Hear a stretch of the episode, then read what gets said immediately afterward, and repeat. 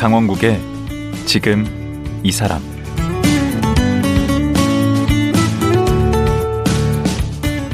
안녕하세요. 강원국입니다.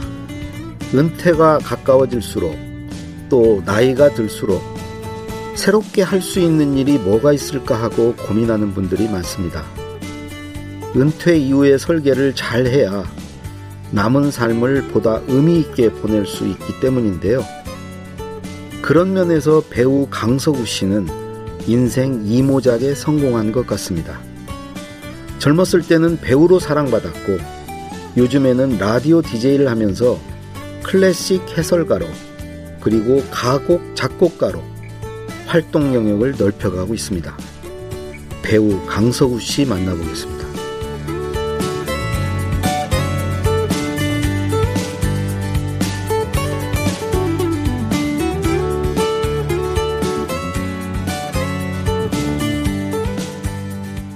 네, 강석우 씨 나오셨습니다. 안녕하세요. 안녕하세요. 반갑습니다.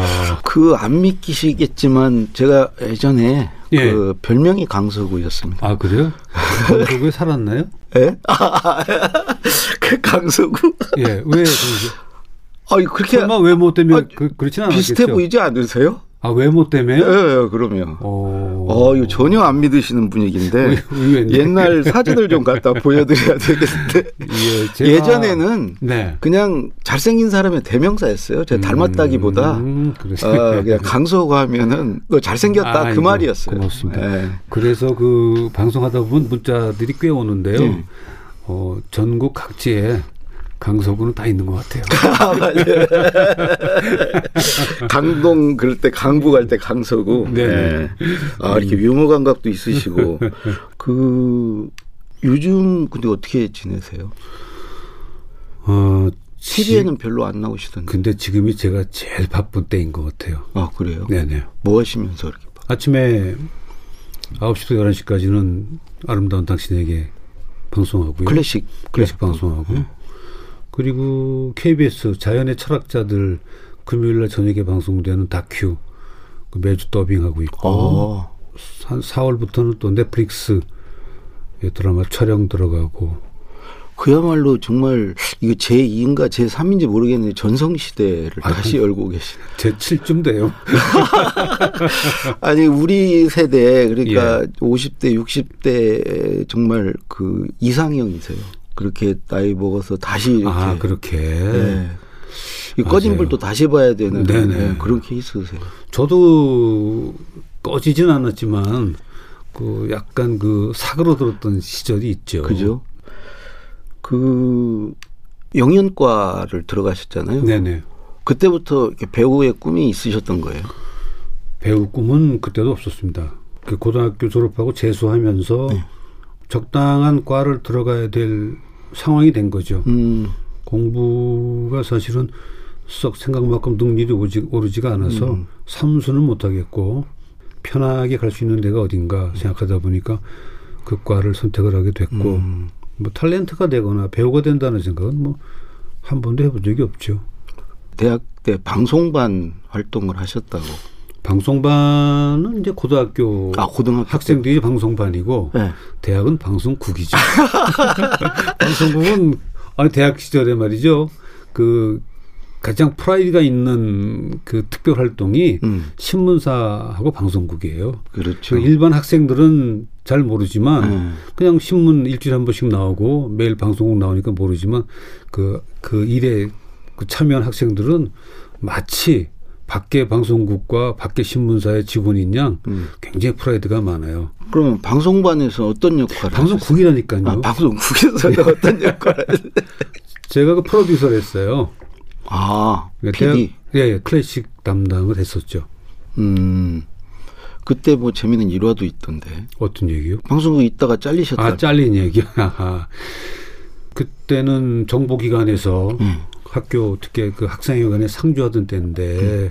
저녁에 방송국이 끝나면 방송이 전체가 끝나면 애국가로 끝나던 시절이죠. 그렇죠. 애, 국기 하강식하고 하강식하고 그때 제가 MBC 대학 방 대학생 방송 경연 대회라는 게 있었어요. 음. 그 당시에 음. 그걸 제가 출품하려고 음. 어 작업하던 중이었거든요. 근데 옆에 이제 그 애국가가 나는 릴은 조그만 릴이 있어요. 음. 우리 뭐 저 손가락 손 저 엄지손, 검지손 만지면 들어갈 만한 작은 테이프 릴, 같은 거. 테이프. 네. 그게 올려진 그걸 갖다가 걸고 애국가가 나가는데 음.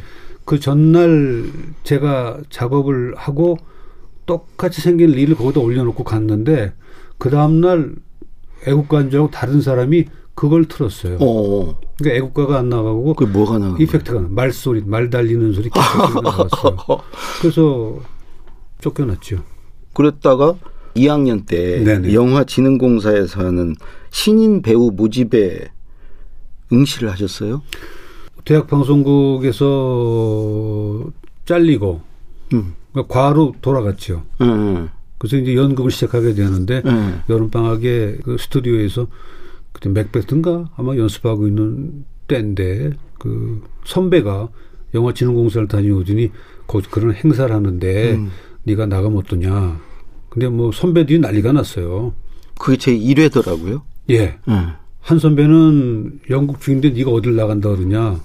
또 한 선배는 그거 보통 기회가 아니다. 그래서 고민 많이 하고 선배들끼리 싸우고 그랬어요. 근데 결국은 거기 상금이 그 당시 100만 원이었으니까. 큰 돈이었죠, 그 당시. 등록금 한 20만 원 할 때. 오. 음, 그 78년도잖아요. 네. 네.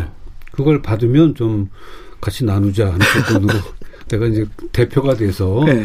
출전하게 됐는데 그게 이제 1등이 돼, 돼버린 거죠. 거기서 뭘로 나가신 거예요, 거기? 가서 뭔가 보여주는 게 있었을 거 아니에요?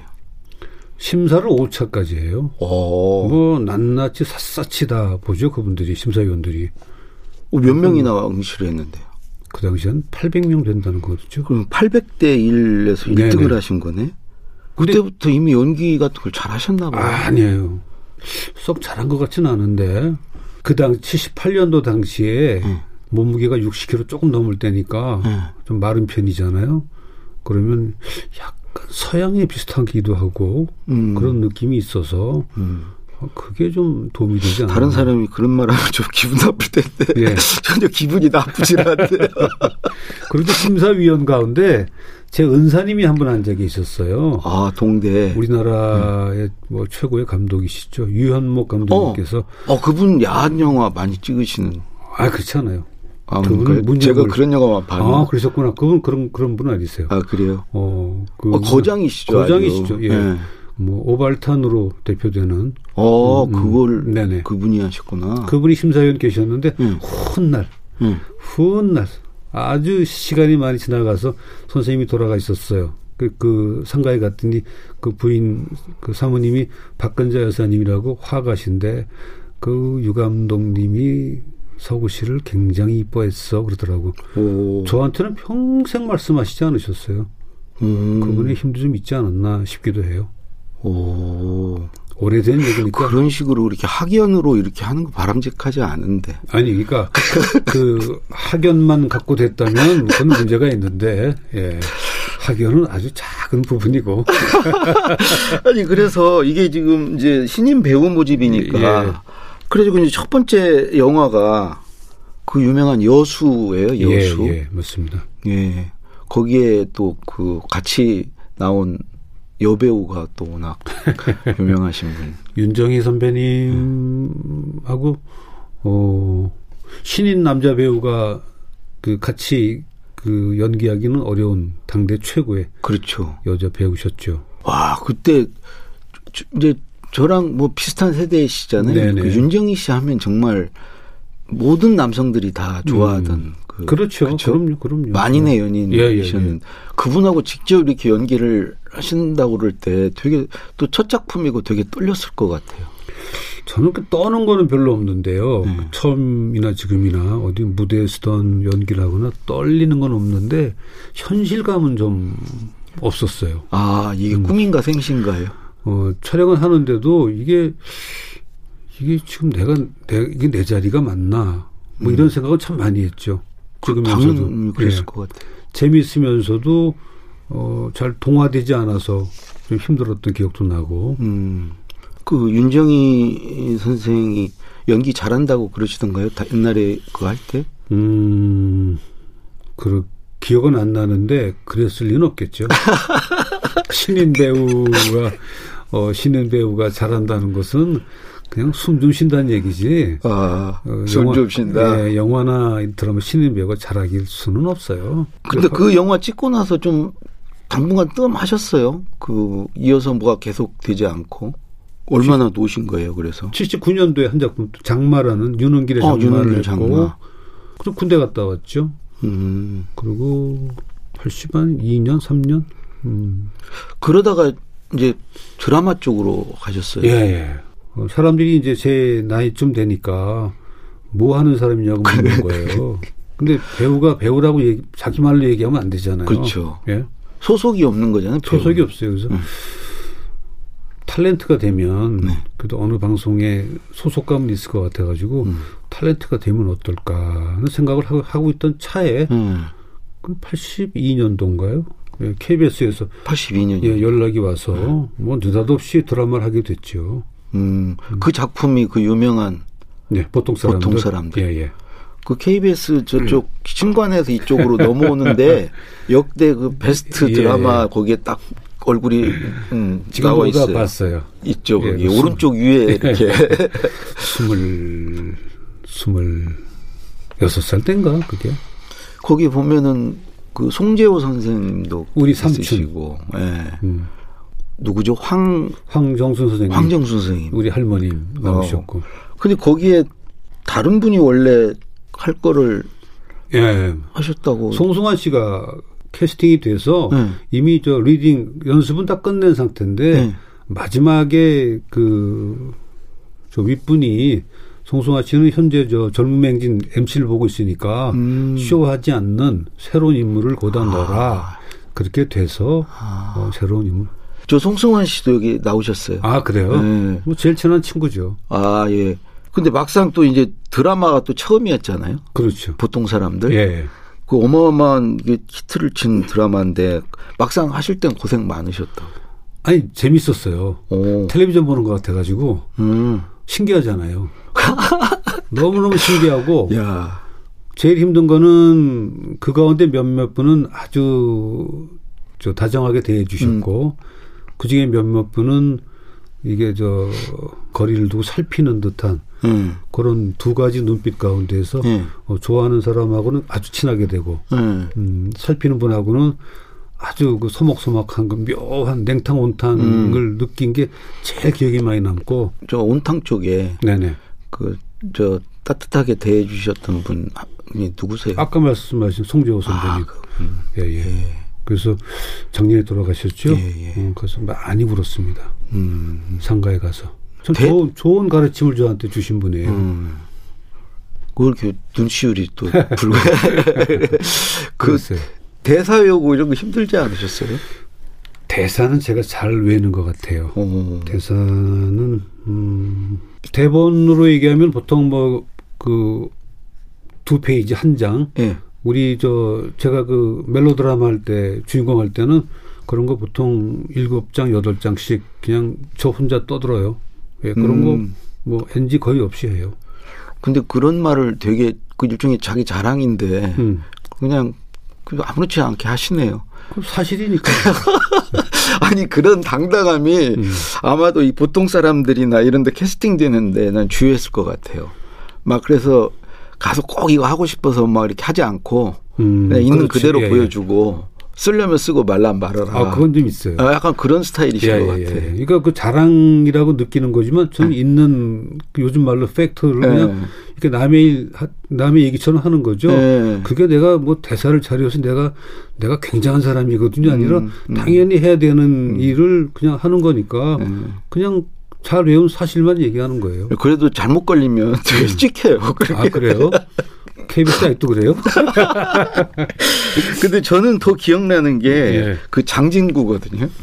아, 참 신나죠. 예, 네, 그거는 이제 한참 지나서 2000년인가? 그때 드라마잖아요. 어, 그 아줌마란 프로죠. 장진구는 다시 하려면 안 하겠지만, 음. 한번 한 추억은 어, 굉장히 프라이드라고 그럴까? 아니 그 속물 교수, 예, 어, 예. 속물 지식인 역할을 그래서 뭐 이렇게 잘생기고 뭐 이런 것만이 아니고 강석우가 그런 연기도 가능하다는 걸 보여준 거 아닌가요? 저는 오히려 그 standard한 그런 역보다는 그렇게 약간 빗나간 역할이 더 재밌어요. 음. 훨씬 더 어, 표현할 것도 많고 아줌마 같은 역할은 정말 힘들거든요. 음. 근데 하고 나면 그건 한 끝이 있죠, 사실. 음. 그러네요. 예. 근데 우리 저 얘기를 안 할 수 없잖아요. 그 겨울 나그네. 아. 제가 그거 대학 다닐 때 보고 와 정말 내 충격 받았어요. 그 그래요? 영화 그 정말 영화 보고 나서도 당분간 거기서 헤어나오질 못했어요. 음. 거의 이게 내가 거기에 이게 나온 것 같아가지고. 네네. 제가 그때 이제 연애를 할 때인데 아. 같이 봤는데 예. 똑같다고 예. 그랬어요. 음. 이렇게 저 강서구 씨랑 당신이랑 똑같은지 아, 그, 모르겠다. 그분께서 예, 지금 결혼해 살고 있어요. 예. 근데 그 저만이 아니라 그 엄청 히트를 쳤잖아요. 겨울나그네. 그, 그렇죠. 당시에 그렇죠. 예. 그 영화라는 자체가 어, 그 당시 영화하고 지금 영화하고는 다르죠. 음. 요즘 영화를 보면서 지금 히트한다는 영화를 보면서 네. 저게 3년 후에 기억이 날까 저 영화가. 맞아 음. 그런 게 있다. 네. 근데 우리 때 영화는 다 기억. 평생이 가잖아요. 음. 근데 본본도 그렇지만 그 촬영이 임한 저희도 마찬가지예요. 그걸 음. 헤어나질 못해요. 음. 그때 최인호 최인호 형님이 그러더라고. 원작이 그렇죠. 예, 예. 너이 저 피리 부는 소년 이거는 너 아마 평생 따라다닐 거다 그러더라고. 음. 내가 막 웃었죠. 아 형님 무슨 다른 역할도 해야 되는데 이게 평생 어떡하냐고. 그래서 근데 사그러들은 없어지는 듯 하더니 음. 다시 그 이름이 올라왔어요. 음. 겨울나그네의 민우 피리 부는 그렇죠. 소년. 거기에 이제 안성기 씨, 그다음 이미숙 씨 이렇게 나오죠. 이혜영 씨. 이혜영 씨도 나오고. 네네네. 거기서 어떤 역할이죠?